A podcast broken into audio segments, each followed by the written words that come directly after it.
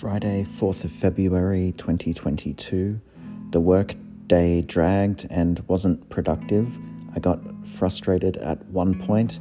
Really shouldn't let it bother me, but it sometimes does, unfortunately. Got some Chinese takeout, watched some Apple TV Plus and chilled.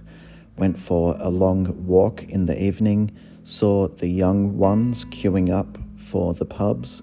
Geez a lot of mullets, was looking at flights and a com to a few places. Maybe I could go to Manila or Singapore.